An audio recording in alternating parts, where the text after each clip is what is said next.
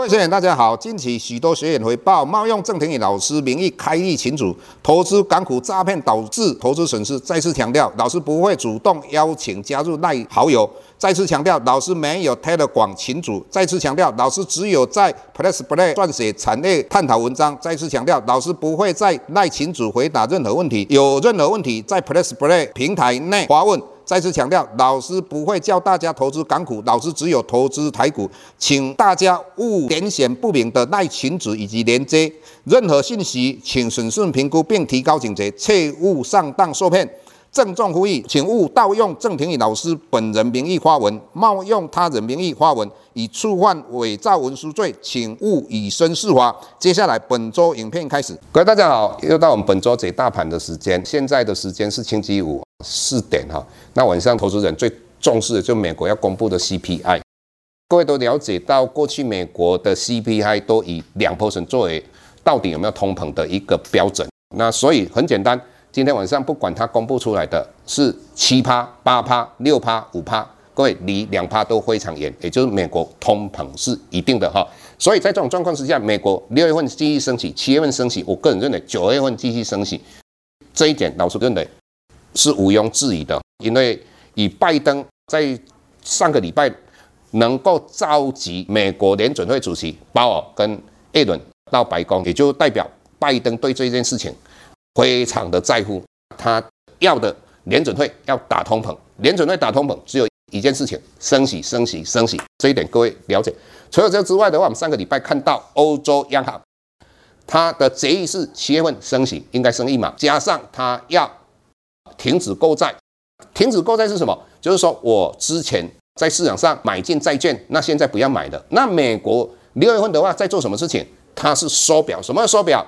我之前买的债券，它要把它卖出去，把钱收回来。所以一个是停止购债，一个是缩表。那在这个之外的话，六月份、七月份它会升息。所以整体来讲，美国六七月份会升四码。欧洲生意嘛，那这个各位就在想一个美元指数。那美元指数的构成是由欧元、日元、还有英镑、加拿大等。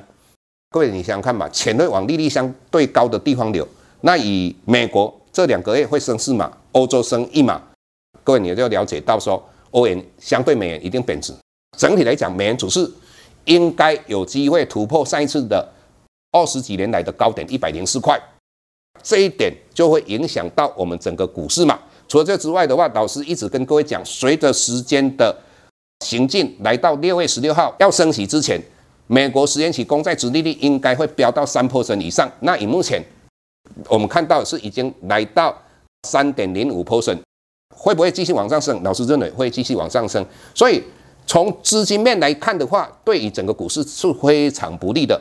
我们再看台股这个。礼拜有一个特色，它的成交量除了轻级三，因为周选择权要结算，所以整体来讲成交量都大概不到两千亿。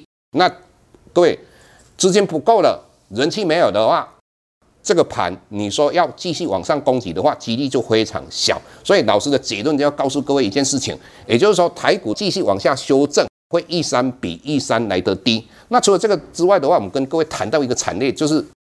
海运哈，那我们最近看到比较有名的，像马士基啦，或是夏伯罗德，或是以色列以星，这个都重挫嘛。那所以在这个地方，老师稍微跟各位分享一下哈。中时以阳明来讲，今年配二十块，以目前的股价一百二十五块左右。那也就是说，你如果现在去买一百二十五块，你的成本大概一百零五块。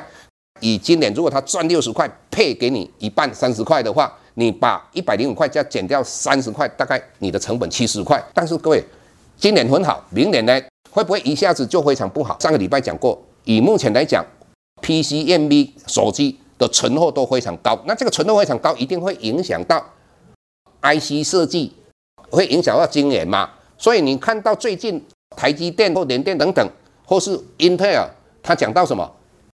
有关于晶圆晶片的话，可能会。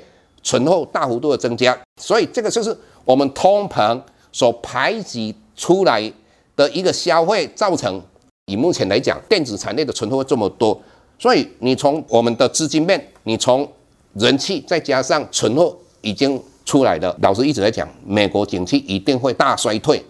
那所以在这种状况之下，你在投资这方面风险会相对高嘛？所以我们在啊选择个股的方面，一定要找那些配息相当稳定，大概五六 percent 以上，而且它不是景气型软股，再加上它未来还是有发展的空间。就像我们时常谈到的广明，除了这之外的话，各位你在做多，你还是要做一些空做作为避险。所以以目前来讲，对老师来讲，多空的一个操作，这样的话，你在相对空头的市场里面，你才可以赚到钱。我们今天的说明说到这个地方，谢谢各位。下周台股个股当中，老师精选的十几档个股做重点分析。想要了解老师到底精选哪些个股，欢迎订阅 Plus Play 互惠内容。下周见。